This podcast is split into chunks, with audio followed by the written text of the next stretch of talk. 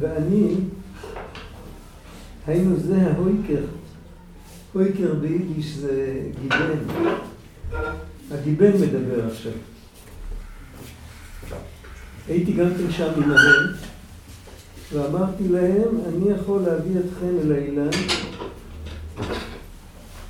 הם חיפשו את הדרך להגיע לאילן, וכשהם כבר הגיעו למסקנה באיזה דרך צריך ללכת, אז הם ראו שאי אפשר להגיע לאילן כי אין לו מקום. המשמעות של מקום ברוחניות,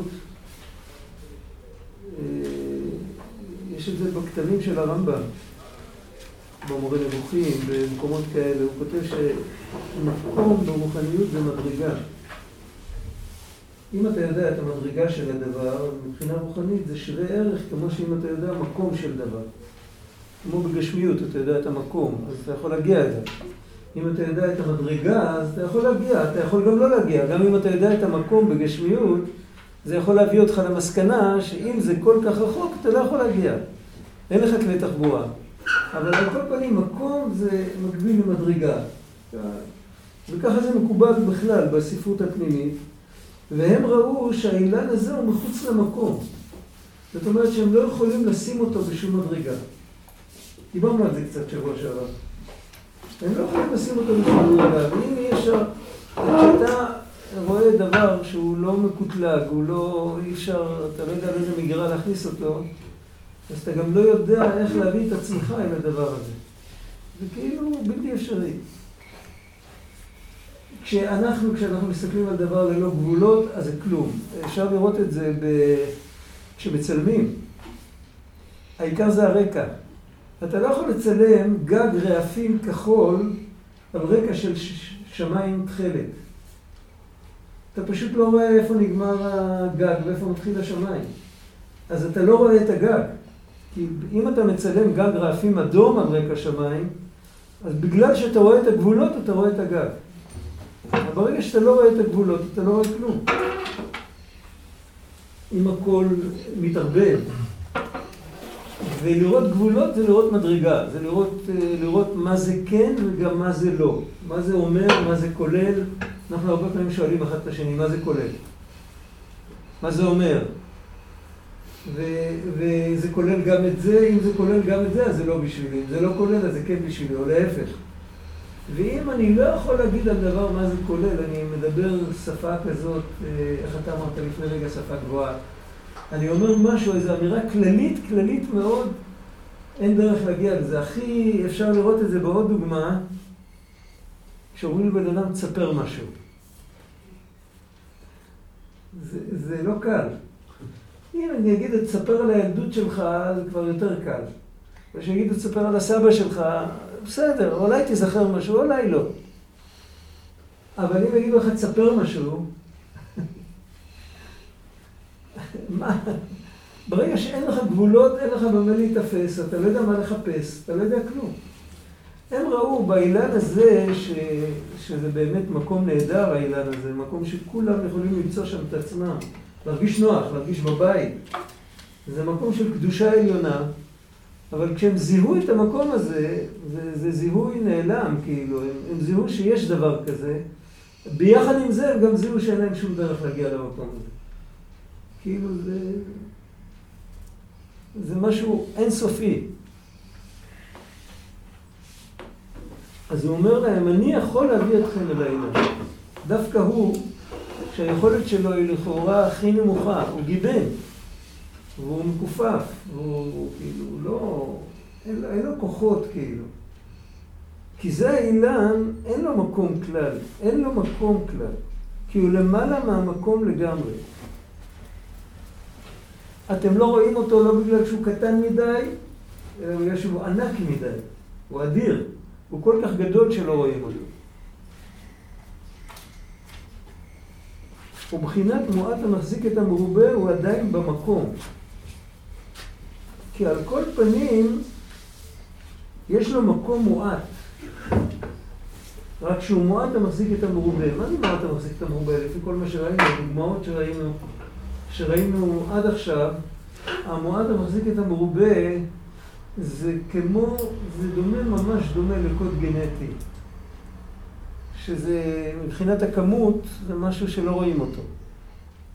ומבחינת היכולת, מבחינת מה שיכול להתפתח ממנו, זה יכול להתפתח ממנו עד אין קץ, כמו אתה מחזיק את המרובה. אבל מה? יש לו אפיונים, גם לקוד גנטי יש אפיונים. יכול להיות קוד גנטי כזה ויכול להיות קוד גנטי אחר. מהקוד גנטי הזה כולם יצאו כאלה, מהקוד גנטי השני יצאו דברים אחרים לגמרי.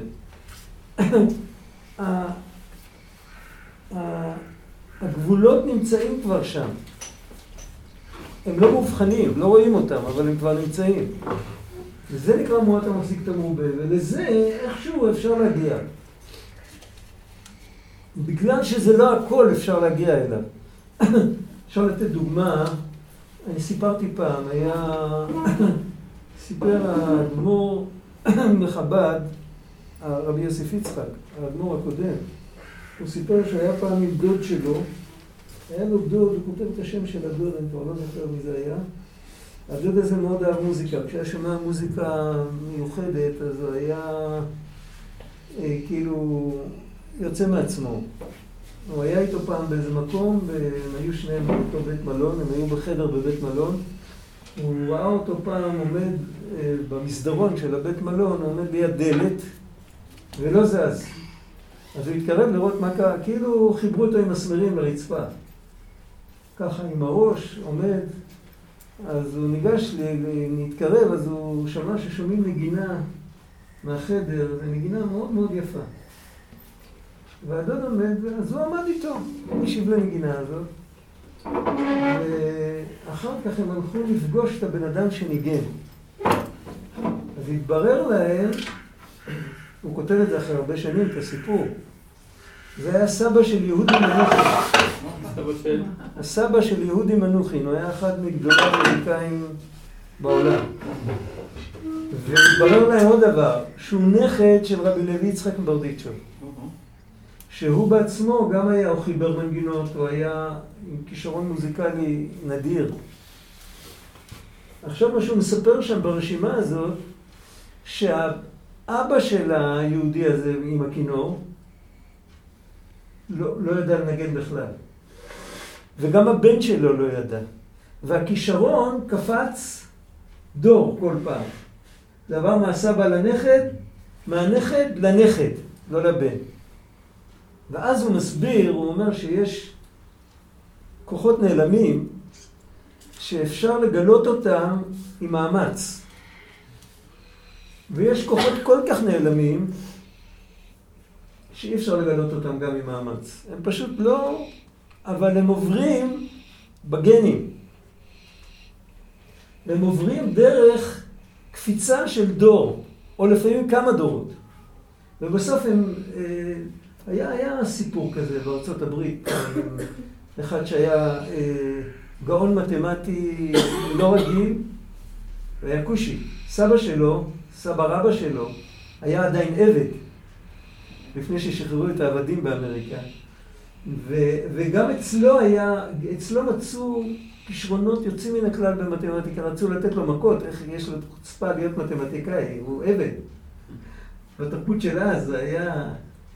אבל מצאו אצלו, הוא היה מחשב בעל פה טורים של מספרים וכל זה, והבנים שלו לא ידעו חשבון בכלל, ולא הנכדים שלו, וזה עבר לכמה דורות אחרי זה, והדור הרביעי היה גאון במתמטיקה, אז כבר לא היה עבדות, כבר היה שוויון זכויות, הוא היה גאון עצום במתמטיקה. הוא מסביר שם שלפעמים יש שני, שני סטים של כוחות נעלמים בנפש. יש סט של כוחות נעלמים שהוא כבר מקוטלג. נגיד שיש לי כוח נעלם למוזיקה, או שיש לי כוח נעלם למתמטיקה, או שיש לי כוח נעלם למשהו אחר, לא משנה. עם מאמץ אני יכול להגיע אליו. אם הוא כבר מקוטלג, אם הוא כבר למשהו, אני יכול להגיע אליו. אבל יש לפעמים שהכוח כל כך נעלם, שאפילו לא ברור מה יצא ממנו. יכול להיות שיצא ממנו דבר אחד, יכול להיות שיצא ממנו דבר אחר בכלל. לשם אי אפשר להגיע עם מאמצים. זה גם ברור למה. אתה לא יודע על מה לשים את המאמצים. והדבר הזה, אבל הוא קיים. הוא קיים, ורואים שהוא הוא נשאר בגנים והוא עובר, ל... עובר כמה דורות. ו... זאת אומרת שאנחנו רואים שגם בדבר שהוא נעלם לגמרי, זה כמו מועט המחזיק את המרובה. הדוגמה הראשונה, הדוגמה שזה כבר מקוטלג, זה כבר כישרון למשהו, רק לא רואים את זה, זה נקרא מועט המחזיק את המרובה. ואם, ויש דרך לעלות לזה, יש דרך להגיע לזה. עם הרבה מאמצים, עם השקעה, עם תפילות, אפשר להגיע. אבל אם הדבר עדיין אין לו מקום, אתה לא יכול לשים אותו באף מקום, אז אה, כל השבילים הם מבוססים על זה שבסוף שלהם הם דומים לדבר הזה. נגיד, אני אלך בדרך של חשבון, אני אגיע לחשבון, אני אלך בדרך של המוזיקה, אני אגיע למוזיקה. אבל אם שם זה, זה משהו כללי כזה, שאתה לא יודע מה יצא ממנו, זה כאילו שנאמר שכל אחד מאיתנו, וזה אמת, האמירה הזאת היא אמיתית, כל אחד מאיתנו בנקודה הכי פנימית בנפש, הוא הגאון הכי גדול בכל החוכמות. אבל אין שום דרך להגיע לגאונות הזאת. אפשר להגיע ל, לרמה השנייה, לרמה היותר נמוכה, ששם אחד גאון בזה והשני גאון בזה. עכשיו, מה שהוא אומר להם, אותו דבר זה גם בקדושה. דיברתי עכשיו על חוכמות רק בתור משל. לעמוד מול הקדוש ברוך הוא, זה סוגיה. אפשר לעמוד מול הקדוש ברוך הוא על ידי זה שאני מרגיש שהוא מאזין לי, נכון? איך קוראים לזה? תפילה. תפילה. אני יכול לעמוד מול הקדוש ברוך הוא ולהרגיש שאני מאזין לו. איך קוראים לזה? תורה. זה יכול להיות גם בתפילה. בתפילה עמוקה אנחנו מאזינים לו, הוא לא רק מאזין לנו. זה נקרא שהתפילה שגורה בפיו, כמו שכתוב במשנה שם, במסכת ברכות. יש לעמוד מול הקדוש ברוך הוא בעבודת כפיים. איך כתוב על אה, חנוך שהיה תופר נעליים ועל כל תפירה ותפירה היה מייחד את שמו של השם. אפשר לעמוד מול הקדוש ברוך הוא דרך טיפול באנשים, אפשר לעמוד מול הקדוש ברוך הוא כשאוכלים, אפשר לעמוד מול הקדוש ברוך הוא ברגע שהולכים לישון. אחרי שנרדמים זה כבר בעיה. אבל כל זמן שעוד ערים, אפשר, יש המון צורות של איך לעמוד מול הקדוש ברוך הוא, ולכל אחד יש את הדרך שלו ואת הכישרון שלו. יש לפעמים, אולי נלמד על זה בעתיד, לפעמים נדרש מאיתנו לעמוד מול הקדוש ברוך הוא דרך לשמוע בקולו. בתנ"ך, בספר דברים, נדמה לי, כתוב לשמוע בקולו ולדבקה בו. אני רוצה לדבקה בו, והשביל שלי איך לדבקה בו על זה שאני שומע בקולו. וזה משהו מאוד מוגדר. גם כל הדרכים האחרות שדיברנו עליהן זה דברים מאוד מוגדרים. אבל זה לא הכל קוליות. אם אני יכול אה, להתחבר, לעמוד, להרגיש שאני עומד מול הקדוש ברוך הוא בתפילה, יכול להיות שאני חסר כישרון להרגיש אותו כשאני אוכל. יכול להיות.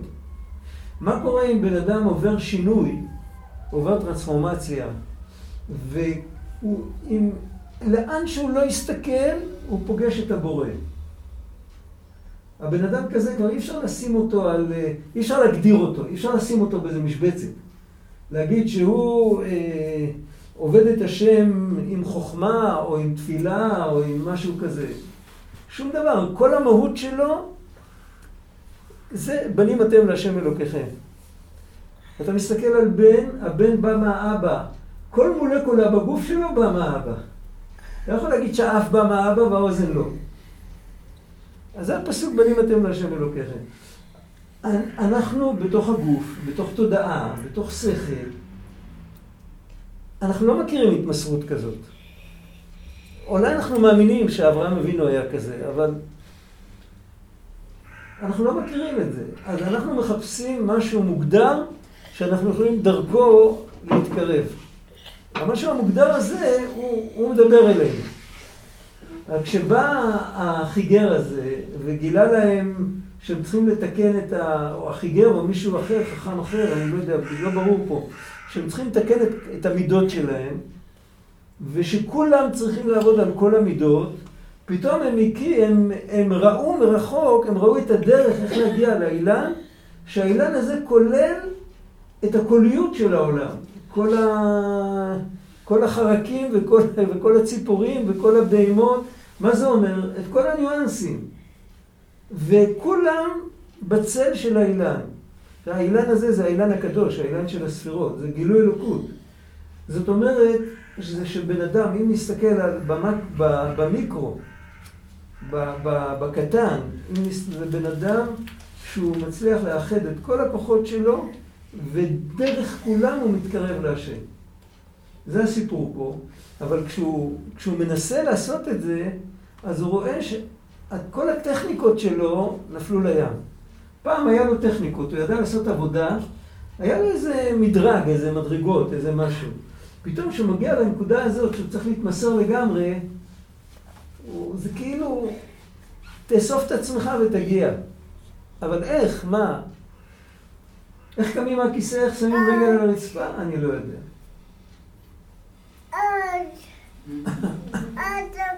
הנה, ככה. זו התשובה. כמו ילד קטן. כן.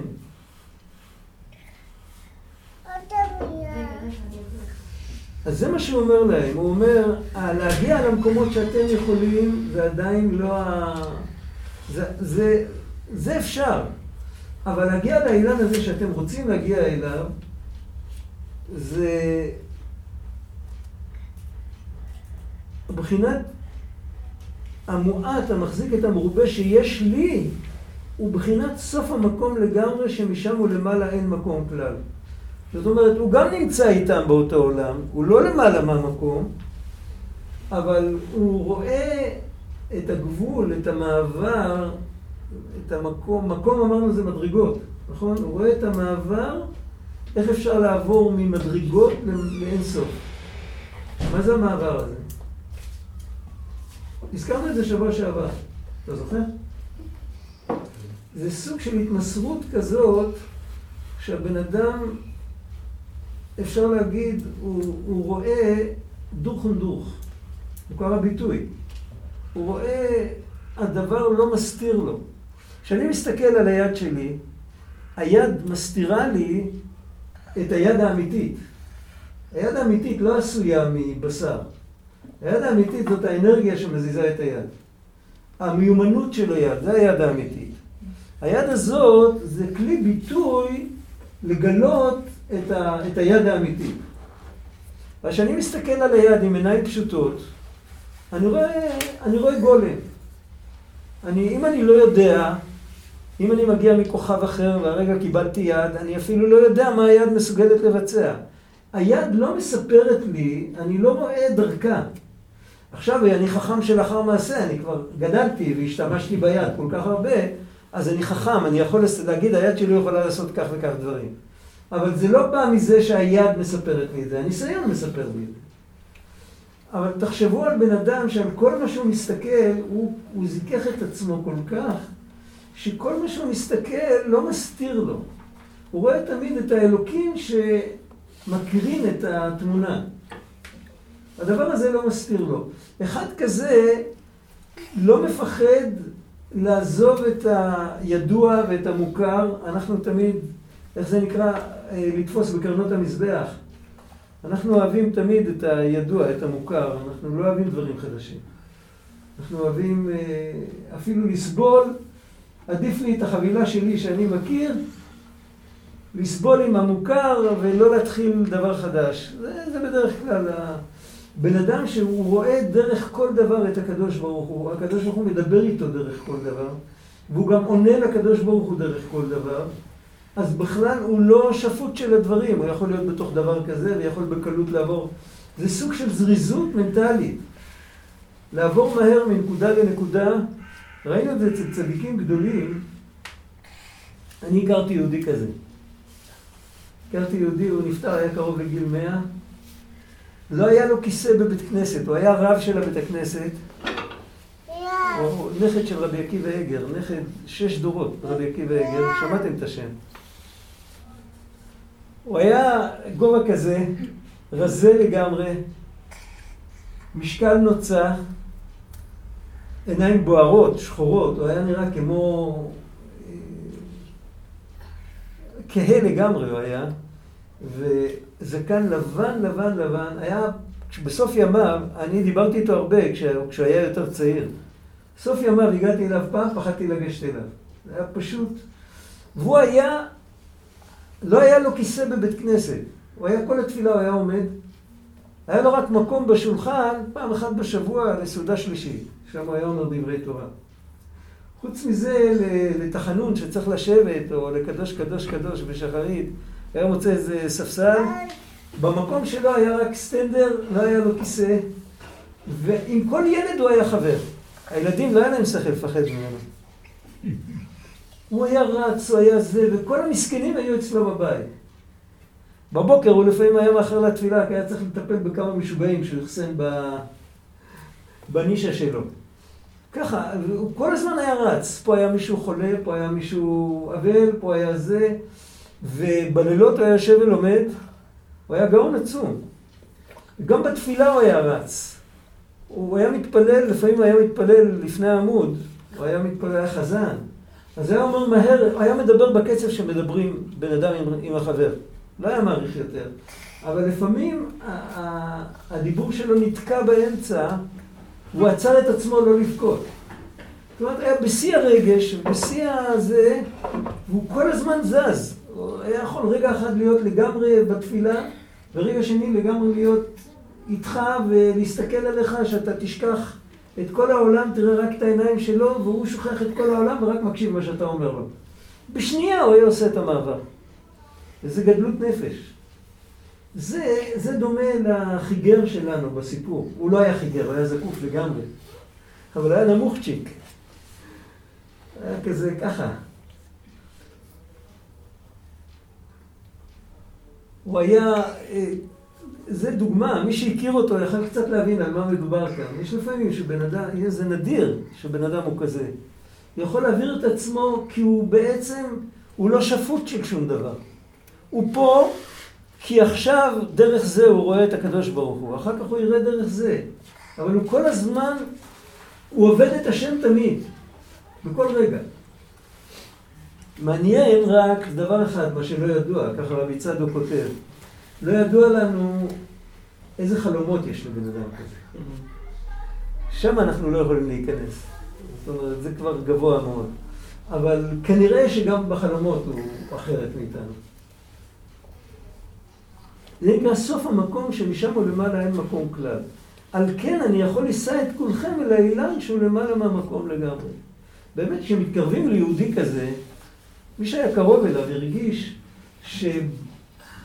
שבסביבתו הוא הופך להיות אדם יותר טוב, יהודי יותר טוב, יהודי יותר מכוון. רק הנוכחות שלו, אפילו הוא לא פתח את הפה, היא שרתה, היא שינתה את האנשים. כן. היית רוצה להכיר יהודי כזה, אה? הוא כבר כמה שנים איננו, אני חושב מתשס"ג הוא איננו.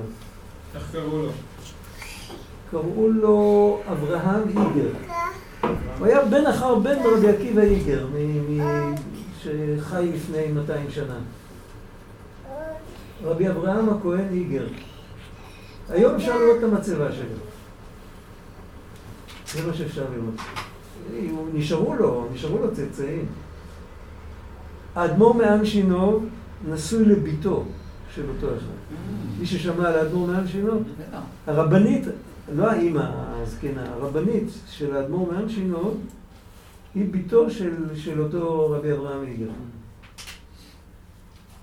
הרב, אבל היה בפרשה, הנה מקום איתי. הנה מקום איתי. אני המקום של המקום. כן, זה עוד היבט של מקום, שצריך לדבר על זה גם כן. אבל אני, אני השתדלתי להעביר את החוויה, לא, לא להתפלסף. אחד משמות ה... אה? אחד משמות הקדוש ברוך הוא זה המקום. נכון, נכון, נכון, זה על זה הוא מדבר. להיכנס לשם זה עוד פעם להיכנס לפן השכלי של הדבר. אני רציתי לתת את החוויה. בחוויה יש דבר כזה שאנחנו בעזרת מישהו זה הכוח של מנהיג אמיתי, אנחנו לא יודעים מה זה מנהיג אמיתי. אבל כוח של מנהיג אמיתי זה שהוא, הנוכחות שלו עושה את הדברים. כתוב, הרב הירש כותב, שבגלל זה משה רבנו היה מגמגם. שכל העולם ידע שהוא לא, שהוא לא שכנע את בני ישראל עם רטוריקה. הנוכחות שלו עשתה את העבודה. כי זה בעל החטוטרות, יש כאן משפט הבהרה ארוך. אני אקרא אותו מהר, כי בעצם הסברנו אותו כבר. הגיבן הזה הוא כמו בחינת ממוצע בין המקום ובין למעלה מהמקום. זו מילה שלא הייתה כתובה קודם. כי יש לו בחינה עליונה של בחינת, בין למעלה מן המקום לגמרי, כי יש לו בחינה עליונה של בחינת מועט המחזיק את המרובה, שהוא בחינת סוף המקום ממש, שמשם והלאה אין נמצא תיבת מקום כלל, לא שייך לדבר על מקום, כי משם הוא למעלה הוא בחינת למעלה מן המקום לגמרי, ועל כן הוא יכול לישא אותם מתוך המקום לבחינת למעלה מן המקום והווה. עכשיו, דרך אגב, יש כאן גם תשובה על שאלה שהרבה שואלים, ששאלה מופיעה הרבה. חיברו על זה אפילו שירים. למה ירדה הנשמה לגוף? אם תופסים את ההבנה העמוקה של איך נשמה נראית בלי גוף, ובלי ההגבלה של המקום והזמן הפיזיים, ואיך נשמה נראית בתוך גוף, אז זה נראה כמו עונש. מי שיש לו השגה נכונה בדבר הזה, זה נראה כמו עונש. כל, מר... כל המציאות של הנשמה כשהיא בלי גוף היא שונה. מה שנקרא אצלה מציאות, הזרימה של החיים שלה, הכל שונה לטובה, זה הרבה יותר רחב, הרבה יותר... אנחנו, המושג מציאות אצלנו חייב להתבטא דרך חומר. שם זה יכול להתבטא דרך רגש, דרך דרך דברים שהשפה שלנו עוד לא התפתחה מספיק בשביל לדבר עליהם. אז למה הנשמה ירדה למטה? התשובה כתובה פה. זה כתוב פה, בגלל שהוא עדיין בתוך המקום, הוא יכול להרים את כולם מלמעלה מהמקום. מה היה אם הוא לא היה בתוך המקום? אם הוא היה לגמרי למעלה מהמקום? הוא לא יכול, לא יכול לתקשר איתם. הנשמה יורדת לגוף כי יש כאן גופים שמחכים לה. יש פה את, ה, את החיות, יש פה את הצמחים, יש פה את המינרלים, את הדוממים, והאדם צריך, הוא צריך להיות נוכח בתוך ממד פיזי כדי שהוא יצטרך להשתמש בכל הדברים האלה, ואם הוא משתמש בהם נכון, אז הוא מעלה אותם איתו ביחד. בכל, בכל דבר גשמי, בית, גג על הראש, שלא יקר, יש יישוב הדעת, אפשר ללמוד תורה. אז ניצוץ מהדבר הזה מתעלה על ידי זה שהוא נותן לנו את האפשרות לעבוד את האלוקים. ולכן אנחנו פה. אנחנו פה לא, לא בשביל פיקניק, לא בשביל טיול, אבל אה, במפורש לא בשביל עצמנו. הנשמה ירדה כדי לתקן את העולם. וכשהיא מתקנת את העולם, אז זה עוזר גם לה. כשהיא עולה אחר כך, היא עולה למקום הרבה יותר גבוה. ועל זה צריך לדבר עוד פעם, בעוד, בעוד הזדמנות. איך זה על ידי זה שהיא יורדת ועושה את התפקיד שלה, היא עולה למקום יותר גבוה. אבל בוא נניח לזה עכשיו. עכשיו הוא מסכם, ולקחתי אותם ונסעתי אותם לשם אל האילן הנ"ל, נמצא שיש לי הסכמה שיש לי בחינה עליונה של מועט המחזיק את המרובה. עכשיו הוא כותב כאן עוד סוגריים. בשביל זה היה נדמה כבעל חטוטרות, כי הוא נושא עליו הרבה. המושג גיבן הוא מושג, זה ביטוי ספרותי. וכמו שאומרים, תיישר את הגב, תפסיק לסחוב עליך את כל העולם. או כשבן אדם נפתרה לו איזה בעיה, אז הוא אומר, אה, הצלחתי לנשום. ועתה, אני נותן לכם זאת במתנה שתהיו כמוני, ונעשה שם שמחה גדולה וחדווה רבה מאוד. המושג הזה של המתנות, וגם צריך להבין, לא דיברנו על זה, היינו כבר חמש מתנות. כל פעם איזה קבצן מגיע ונותן מתנות לזוג יתומים האלה שנעבדו ביער, בחתונה שלהם. זה סיפור על חתונה. מה זה המתנות האלה? הכלל הוא תמיד, אה, על מתנות לא משלמים. אבל בכל אופן, אם מישהו נותן לי מתנה, סימן שהוא מבסוט ממני, נכון? אז, אז מה היחס? אז כן, שילמתי או לא שילמתי? זה מאוד מורכב. על כל פנים, ביחס לקדוש ברוך הוא, אנחנו מקבלים מתנות כשאנחנו מצידנו עשינו את כל מה שאנחנו יכלנו. ועל מה שעשינו מה שאנחנו יכולים, אז במפורש משלמים לנו. יש מושג של שכר ועונש ביהדות. אבל חוץ מזה שמשלמים לנו, אם עשינו את כל מה שהיה מוטל עלינו, ובאמת השקענו את כל הכוחות שלנו, אז נפתח משהו חדש ואנחנו מקבלים מתנות. המתנות האלה הן, הן כאילו דבר אחר, הרבה יותר גדול. אנחנו לא יכלנו להרוויח אותם בזיעת אפינו. אם היו מחשבים לנו את המידתיות, לא היה מגיע לנו. רק היות שמה שהקצת הזה שלנו היה הכל, אז נותנים לנו את הכל האמיתי. זה ברור? ועל זה אמרו חז"ל, יגעת ומצאת תאמין. מה זה יגעת ומצאת? יגעת והרווחת. למה מצאת? למצוא הרי מוצאים בחינם. כשאתה מוצא, אתה מוצא הפקר. הכוונה היא, אתה צריך להתייגע כמה שאתה יכול, ואז תקבל על זה את מלוא התשלום, אבל כאילו על הדרך אתה תמצא גם דבר הרבה הרבה יותר גדול. כתוב, מדוע דרך רשעים צלחה שלו כל אויבי בוגדי הם באמת מצליחים בדרך שלהם, בדרך שאדם הולך, אבל ההצלחה שלהם אוי ואבוי לה. זה לא הצלחה אובייקטיבית. זה לא הצלחה אובייקטיבית. אומרים למישהו, תשמע, זה לא יצליח לך. אתה לא תצליח. יודע על מה מדובר. אה, אפשר גם להגיד, כדי להצליח להיכשל, צריך לעשות כך. יש, יש מקומות שהבחינה היא כל כך קלה, שבשביל להצליח להיכשל צריך כישרון מיוחד. מכירה דיבור כזה? זה דיבור ליצנות, אבל אה, זאת אומרת, אי אפשר להיכשל. אחד אמר לי פעם, באמריקה כולם עוברים את הטסט. אין דבר כזה, אין תמרורים, אין כל מיני... כולם עוברים. בשביל להיכשל באמריקה צריך להיות עם כישרון. אני לא יודע אם זה נכון, זה שטויות, זה לא חשוב. אבל הדרך רשעים צליחה, שהם מצליחים באמת להרוס את עצמם עד הסוף. יש, יש תורה קצרה בלוקותי מהר"ם. ואת זולתם. אה, נכון, נכון, נכון, נכון, נכון. אבל תמיד יש לזולת את הבחירה להתנתק. צריך להיות ערני. אין שום עניין לשבת ולהינזק ולספוג, ואולי לא צריך לנקום, אבל... חושב שהרעש מפריע? לא, לא, רוצים להביא עוד קרקרים. זה המוזיקה של החיים, זה לא מפריע. אין שום עניין להינזק. זה לא... הבן אדם, יש בליקוטי מהר"ן, יש, כל היום אספר סיפור קצר, אז תבינו. יש סיפור עם יהודי, זה סיפור מהתקופה של ההשכלה, של התחלת ההשכלה.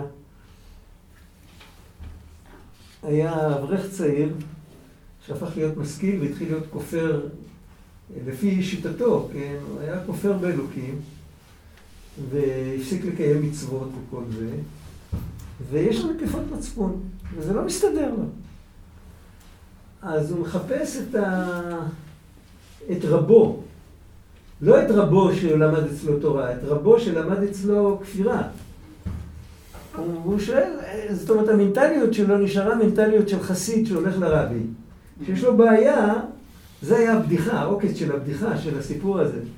הוא מחפש את הרבי שייתן לו עצה איך להצליח בעבודה שלו. אז כמו שאפשר להצליח בעבודת השם, צריך לנסות להצליח בכפירה. טוב, אז הוא הולך לרבו, ורבו אומר לו עצה. הוא אומר, מה העצה? הוא אומר, תיטול ידיים בבוקר, במיטה, מתי שאתה מתעורר, ואת המים שאחרי הנטילה, המים שנשפכו לתוך הקערה, תשתה אותם. יש איזו רוח אטומה נוראית, אחרי שתשתה את זה, לא יהיה לך יותר נקיפות מצפון, כי המצפון שלך יצטמק לכזה. והוא עושה את זה, וזה עוזר לו. הוא לא מתבייש, הוא מספר את זה לכל החברים שלו. זה היה בדיחה אז שסיפרו על, ה, על המנטליות הזאת של ה... עכשיו, למה סיפרתי את זה? עם, ה, עם הרקע הזה אפשר להבין יותר טוב. יש תורה בליקוטי מאורע, שכתוב שם שיהודי, ליהודי קשה לכפור. הוא כופר, הוא מאמין שהוא כופר, הוא מרמה את עצמו שהוא כופר. מתחת לכל הערימות של הכפירה יש איזו נקודה של אמונה. אז הוא כותב שם בסוף, הוא כותב שתדע לך, דע הוא כותב, שיש לפעמים שבן אדם מצליח, הוא מצליח לעקור מעצמו את נקודת האמונה. הוא, הוא עובד קשה, זה הולך לו, כמו שאומרים, לא קל, אבל הוא מצליח. אבל מה שקורה לו אז, הוא מת. כי הוא לא יכול, לא יכול לחיות בלי אמונה. אם הוא באמת מצליח, הוא מת. ובאותו רגע שהוא מת, הנשמה שלו יוצאת מהגוף, ואז הוא רואה שהאמונה היא אמיתית. ככה שכל ההצלחה שלו היא לשנייה אחת. שנייה אחרי זה הוא מת והוא רואה עוד פעם את האמונה. מה זה אומר? זה אומר שיש אנשים שיכולים להצליח, אבל אוי ואבוי להצלחה כזאת. וגם ההצלחה של הרשעים, כמו היטלר למשל, שהוא הצליח, הוא הצליח, הוא הצליח, אבל אף אחד לא מקנא בו. אם היה למישהו מאיתנו... כמעט לא נשאר מי שיקנא. אה, לא מדבר, אני מדבר בו אישית, בנש, בנפש שלו, בנשמתו. אם היה לנו ברירה עכשיו להתאחד או עם נשמה של אחת מהקורבנות שלו, או עם נשמה שלו, במה היינו בוחרים? זאת אומרת, זה, זה כאילו, זה הכל כאילו. הכל, לצורך הבחירה הם חייבים לפעמים להצליח. אבל באמת במהות, במהות הם רק, זה כמו בן אדם שכורת את הענף שהוא יושב עליו, ומישהו צועק לו מלמטה, אתה תיפול, אז הוא אומר, מה פתאום, אני מחזיק חזק.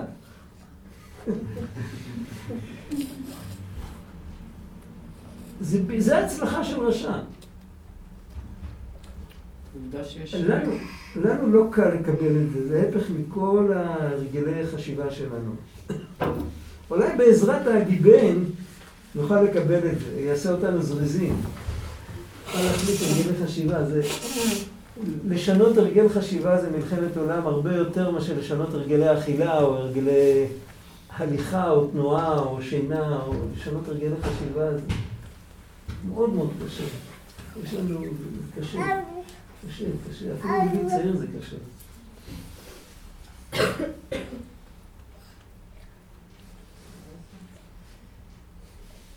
ביום השישי היו גם כן שמחים. זה היום האחרון, על היום השביעי הוא לא מספר. את היום השביעי של שבעת ימי המשתה, רבי נחמן השאיר לעתיד לבוא. זה כאילו, זה עוד לא הגענו לשם. היום השישי היו גם כן שמחים, והיו מתגעגעים איך לוקחים בכאן את אותו שהיה בלא ידיים. מי שהציל אותם ביער, כשהם היו ילדים קטנים, אז היה אחד עיוור, ואחד חירש, ואחד גיבן, ואחד, אה, מה עוד היה שם? אה. מה? קיטע. אה, גיבן אמרנו... כן, אז היה אחד בלי ידיים ואחד בלי רגליים, ואחד עם צוואר עקום.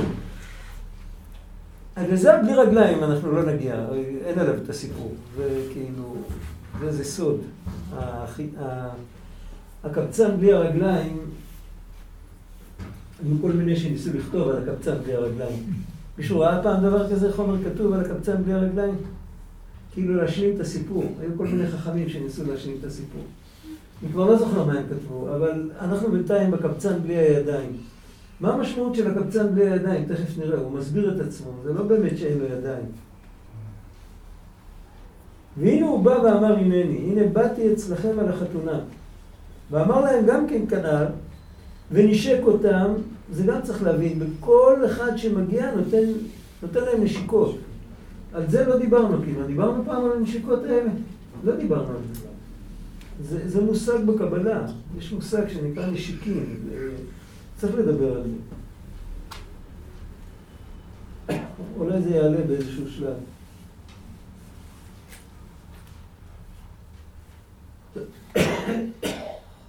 אמר ואמר להם, אתם סבורים שאני בעל מום בידיי? אין אני בעל מום כלל על ידיי, רק באמת יש לי כוח בידיי. רק שאין אני משתמש עם הכוח שבידיי בזה העולם, כי אני צריך את הכוח לעניין אחר. זה סיפור... מה הידיים שלנו? הידיים, מה זה מסמל? כשאומרים יד במובן ספרותי, לא במובן יד. יכולת, יכולת. יכולת, עשייה. רשות, עשייה, טריטוריה, ויקח את כל ארצו מידו.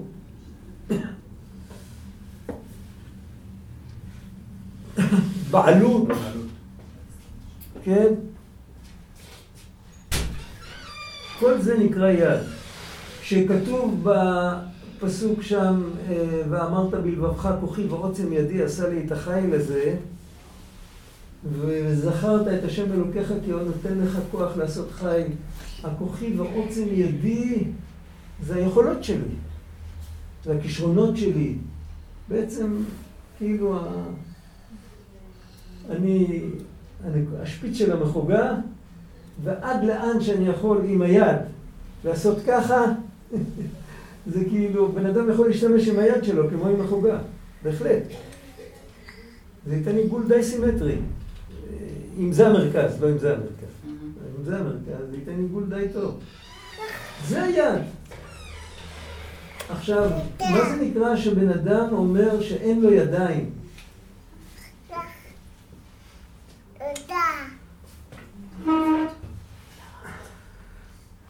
תודה רבה.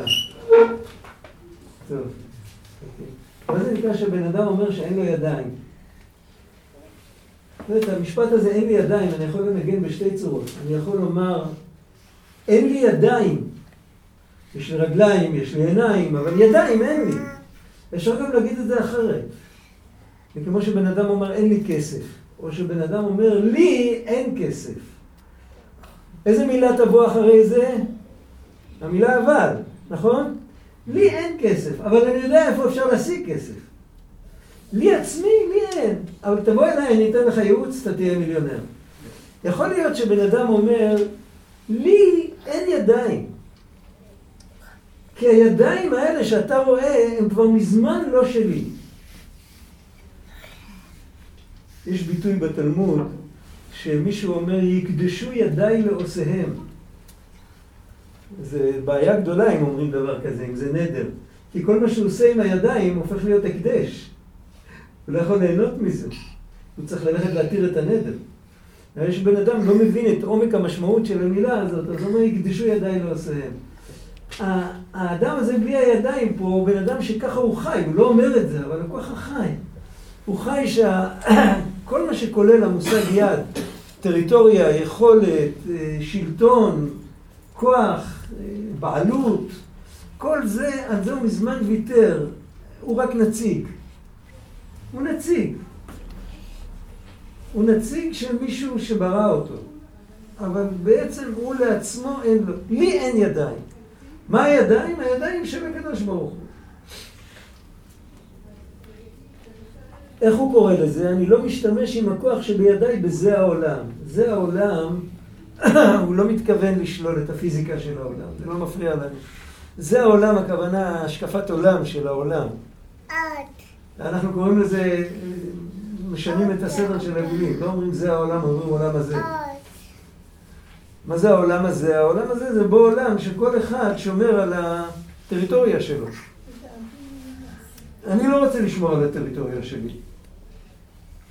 אני צריך את הכוח לעניין אחר.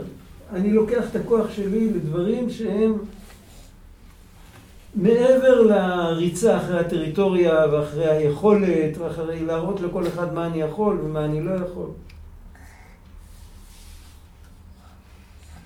ויש לי הסכמה על זה מן המבצר, יש לי הסכמה שיש לי כוח בידיים, זאת אומרת שעובר כוח דרך הידיים שלי, מן המבצר, שקוראים שלוס, מה זה שלוס? מנעול. נכון. יש עוד פירוש למילה הזאת. בגרמנית שלוס זה רק מנעול. ומבצר אומרים בגרמנית בורג, נכון? כן. וביידיש שלוס זה גם מנעול וגם מבצר. פלא. יכול להיות שזה בגרמנית, בבווארית. היידיש המערבית נוצרה מבווארית. יכול להיות ששם יש את זה. אבל יש גם יידיש מזרחית שנוצרה מגותית. זה סיפור, זו שפה אחרת לגמרי. יש מבצר של מים. מה זה מבצר של מים? אתם מכירים מבצר של מים? מי מכיר מבצר של מים? תיסעו לתל אביב. תלכו לטיילת, תראו מבצר של מים. הים הוא מבצר של מים. אתה יכול, אתה יכול להיכנס אם נותנים לך רשות, אם אתה בתוך אונייה, אם אתה זה. תנסה לעבור את הים ברגל, אתה יכול? אי אפשר, זה מבצר, זה סגור. לבני אדם אין כניסה לשם. כי פעם אחת ישבנו יחד איזה אנשים, והיה כל אחד ואחד מתפאר בכוח שבידיו. אז הם היו כאלה שהתפארו, והוא אחר כך הופך להם את כל הסיפור. זה יתפאר שיש לו גבורה זו בידיו, וזה יתפאר שיש לו גבורה פלונית בידיו, וכן כל אחד יתפאר בגבורה שיש לו בידיו. היינו, כי אחד מהם יתפאר, כי אחד היה מתפאר שיש לו כוח וגבורה כזו בידיו, שכשהוא מורה חץ הוא יכול לחזור ולמושכה אליו. זה לא פשוט. אין את זה בעולם דבר כזה. אתה יורה חץ, החץ נתקע באיזה עץ, מרחק של 200 מטר, אתה יכול, אתה יכול ללכת לשם ולמשוך אותו החוצה, זה לא, לא על זה מדובר כאן. יש לו כוח בידיים שיכול למגנט חזרה את החץ אל, אל עצמו. מה זה אומר? מה זה הדבר הזה? שבן אדם עשה פעולה בלתי הפיכה, והוא יכול עדיין לתקן את מה שהוא קלקל. בשביל זה מדבר על אה, לראות חץ ולא על משהו יותר חיובי. יכול גם אה, לזרוק כדור לילד ולמשוך את זה חזרה. למה הוא מדבר על חץ? כי הוא מדבר על חטאים ועוונות. החץ זה דבר מזיק, בעצם מהותו. אז הוא יכול לזרוק חץ מרוב כעסו או מרוב אני לא יודע מה, ואחר כך הוא יכול לא למשוך את זה חזרה. למשוך חזרה זה לחזור בתשובה, זה להתחרט, לתקן. ויש לפעמים שבן אדם מתחרט על המעשים שהוא עשה, והוא לא מקבל עונש, אבל את הנזק הוא לא יכול לתקן. נגיד אם בן אדם הרג מישהו, יכול להיות שהוא כל כך התחרט שלא ייתנו לו עונש, יכול להיות, אבל הוא לא יכול לחיות את המת. כאן זה מדובר על יכולת לתקן את הקלקול. למשוך חזרה את החץ, שהפצע יתרפא. זה פלא גדול. זאת אומרת שגם הבן אדם הזה שהתפאר, הוא לא היה בן אדם פשוט. הוא היה חכם. או לא היה צדיק, או לא היה קדוש. כי יש לו כוח כזה בידיו, שאף על פי שהורה כבר החצי, עדיין יכול להחזירה, לחזור או למושכה אליו. עכשיו, זהו, צריך להבין, למה זה נקרא כוח בידיים? הרי החץ רחוק ממנו. הוא מושך את החץ אולי עם המבט, אולי... מה המשמעות של הידיים פה? אבל אם נזכור, אחד מהדברים שלא אמרנו על הידיים, אמרנו בעלות, טריטוריה, יש עוד נקודה בידיים, זה הבחירה. אם אני אומר על משהו, בסדר, אבל זה לא בידי. מה זה אומר? זה אומר שאני לא יכול להתערב בזה, אין לי בחירה, זה שייך למישהו אחר. נכון? אז יש כוח בידיים, זאת אומרת, יש כוח בבחירה של האדם. והבחירה של האדם, אם בן אדם בוחר במה שצריך, אז הוא יכול לתקן רטרואקטיבית את כל מה שהוא קלקל כל החיים שלו. מה זה אומר? צריך לעצור ולחשוב. מה... למה יש מישהו שיכול להיפטר מהעונש אבל הוא לא מתקן רטרואקטיבית את הכל? במה זה שכן יכול לתקן בחר יותר טוב מה, מהקודם? מה, מה העניין? התשובה היא זה המוטיבציה. אם בן אדם מתחרט רק בגלל שהוא רוצה לשמור על האור שלו, אז זה מה שהוא מצליח. הוא לא מחפש יותר מזה. אם בן אדם מתחרט בגלל שכואב לו מה שקרה, אז זה יכול, לק... יכול לתקן. ולפעמים אה, זה מתרחב עוד יותר, לפעמים מישהו אחר חטא. ראובן חטא, ולשמעון זה כל כך כואב, עם הכאב שלו הוא יכול לתקן את... זאת אומרת, יכול להיות שראובן יישא בעונש, כי הוא לא התחרט, אבל הקלקול בסוף יהיה מתוקן. כי אם אכפת לנו הדבר בעצמו, לא אכפת לנו רק כאילו הכסת"ח, מה שנקרא, כן? אם אכפת לנו הדבר בעצמו, אז ניתן כוח באדם לתקן את הכל. יש סיפור על רבי שמעון בן יוחאי ורבי אלעזר בנו, שהיו ביחד במערה, ורבי אלעזר היה לו, יצא מהמערה עם אורות יותר מדי גדולים, והוא לא, הוא לא יכול לסבול את אה, מעשה בני אדם, אז איפה שהיה מסתכל ולא היה מוצא חן בעיניו, המקום היה נשרף. אז כתוב שם שכל מקום שרבי אלעזר, בגלל המבט שלו זה נשרף, הוא לא התכוון לשרוף, אבל זה נשרף. אז רבי שמעון, האבא שלו, שהיה מדרגה הרבה יותר גבוהה ממנו, הוא נתן שם מבט וזה הסתדר חזרה. כי היה אכפת לו. ואז, אם בן אדם באמת אכפת, זה הסוד של כל ישראל ערבים זה בזה. הסוד של האחריות, של הערבות. אם לבן אדם באמת אכפת מה קרה, אז יכול להיות שרק עם התפילות שלו ועם הדמעות שלו, יכול לשנות את המציאות. יכול להיות שבאמת לא בידו. אה, כאילו רשמית. זה לא בידו, הוא לא יכול להתערב. אז זה חשוב שיהיה אכפת לנו. סיפור, אה, סיפור שקרה. סיפור שקרה, אה, סיפור על הרבי, על הרבי מלובביץ'. הוא עוד לא היה רבי, זה היה, הוא היה, אה, אימא שלו יצ... הצליחה לצאת מ... מקזחסטן. היא הייתה שם עם בעלה ביחד. בעלה היה מורד נגד השלטון. הוא היה... הוא מארגן כשרויות ומקוואות וכל מיני... שלחו אותו. לקזחסטן, לא. לא לעיר הבירה, שלחו אותו. ליד, ליד הגבול הסיני. יש שם איזה כפר, באיזה מקום נידח. ושם הוא היה כמה שנים, הוא נפטר שם. היא הייתה איתו, היא לא הייתה שפוטה, היא הייתה איתו. והיא הצליחה, הצליחה לסדר בסוף תעודות, היה מישהו שעזר לה, הצליחה לצאת מתחת יד סטלין ורצה לנסוע לאמריקה. ובנה, שנהיה ברבות הימים האדמו"ר, הוא נסע לצרפת לקבל את פניה ולקחת אותו איתה, היא כבר הייתה זקנה. אז uh, הוא השתהה שם כמה שבועות. ו... והיו שם הרבה פליטים ממחנות הפליטים בגרמניה. אתם יודעים מה היה אחרי, אחרי שהנאצים קרסו?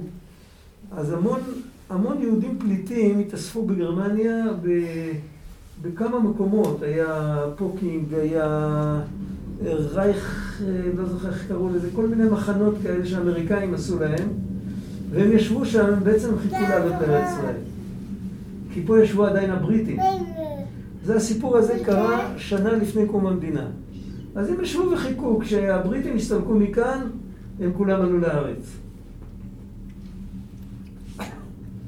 אז היה שם מישהו, אני הכרתי את המישהו הזה. היה שם מישהו, אבא של חבר שלי, שהוא, היה לו הזדמנות עכשיו, יושב פה חתנו של האדמו"ר, הוא היה בעל ביתו של האדמו"ר, האדמו"ר ישב באמריקה. אה, הוא, אנחנו כותבים לו, אה, כאילו, מה עושים בינתיים ואיך מסתדרים וזה, ו... אולי, הוא לא עונה לנו, אז אולי אתה יכול לזרז שם את העניינים. אז אמר לו, תשמע, אם אתה רוצה לדעת בדיוק מה קורה, אני אספר לך סיפור. הוא אמר, לפני כמה שנים, נכנסתי, ל... נכנסתי אליו לחדר. האחות הייתה צריכה לתת לו זריקה, הוא היה, סוף ימיו, הוא היה חולה. והאחות באה לקרוא לי, ואמרה לי שהיא לא יכולה לתת לו זריקה, כי הוא, הוא נמצא במצב, כאילו, לא, הוא לא איתנו. כאילו... מדובר ברבי? הרבי מלבד? זה היה הרבי, הרבי יוסף יצחק. אה. היה צריך לקבל זריקה, והאחות, שהייתה אמורה לתת לו את הזריקה, קראה לחתנו, ואמרה לו, תשמע, אה, ככה הוא מספר, הוא מספר, היא קראה לי, ואמרה לי, הוא לא, הוא לא מתקשר, כאילו, אני לא יכולה ככה לתת לו זריקה. אז הוא ניגש, והוא שם אוזן, הוא ראה שהוא הוא הסתכל גם, הוא ראה שהוא בדבקות, ושהוא אומר את הפסוקים של שירת הים. אז הוא עשה לאחות ככה. היא נשארה בחדר הסמוך וחיכתה. וכשהוא גמר את שירת הים, אז הוא התחיל עוד פעם, אז ישיר משה ובני ישראל, ואמר לאט לאט עוד פעם את שירת הים.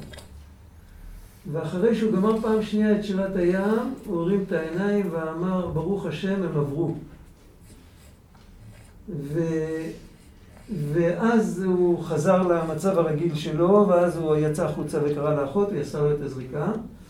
ובאותו יום הם קיבלו מברק, אחרי הצהריים, בערב הם קיבלו מברק מאיזה קבוצה של תלמידים של האדמו"ר, של, ה... של הרבי יוסף יצחק. שהם היו צריכים לעבור איזה גבול באיזה מקום מאוד מסוכן, זו הייתה תקופה של... זה היה באמצע מלחמת העולם השנייה. זה היה מקום מאוד מסוכן, והוא, לא ידע מזה, הם לא כתבו לו, לא, לא היה שום אפשרות, במקום שהם היו קודם לא היה שום אפשרות לתקשר. ואחר כך הם עברו למקום יותר חופשי, משם הם יכלו לשלוח מברק. הוא ראה אותם, הוא ראה את הקושי שלהם, והוא אמר שירת הים כדי להתפלל עליהם שכמו שבני ישראל עברו בים, ככה הם הצליחו לעבור את הגבול. והוא לא הפסיק לומר עד שהוא לא ראה שהם עברו. ככה סיפר הרבי, הרבי, חתנו, הרבי הצעיר, סיפר לאבא של חבר שלי, ואז הוא הסתכל לו בעיניים ואמר, נו, מה אתה אומר, צריך לנדנד לו? תודה. זהו, אז...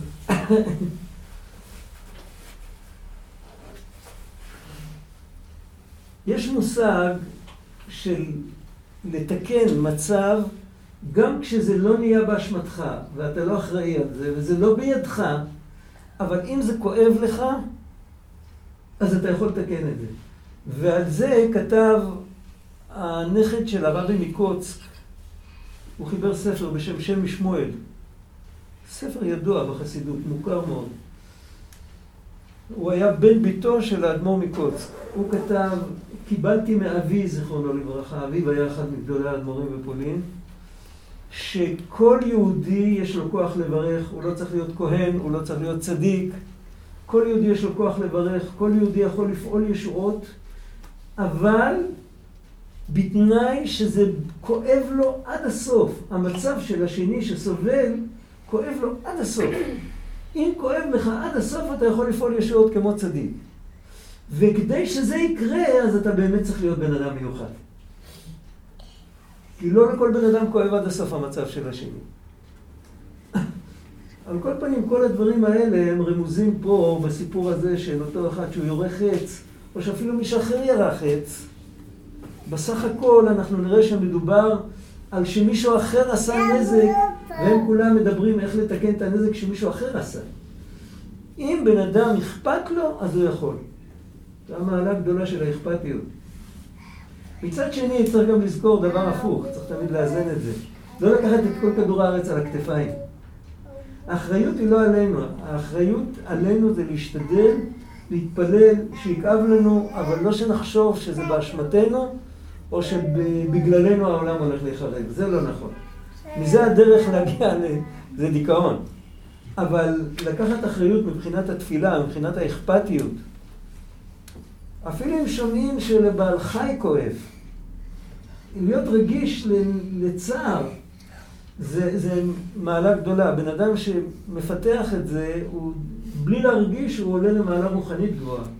אי אפשר להיות נמוך ולהרגיש ככה את הצער. יכול להיות שעל זה הוא מדבר כאן. טוב, הגיע שבע ושתי דקות.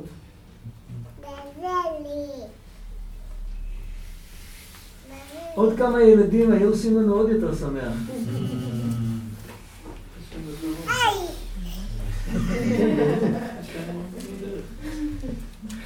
זה השמחה הכי גדולה.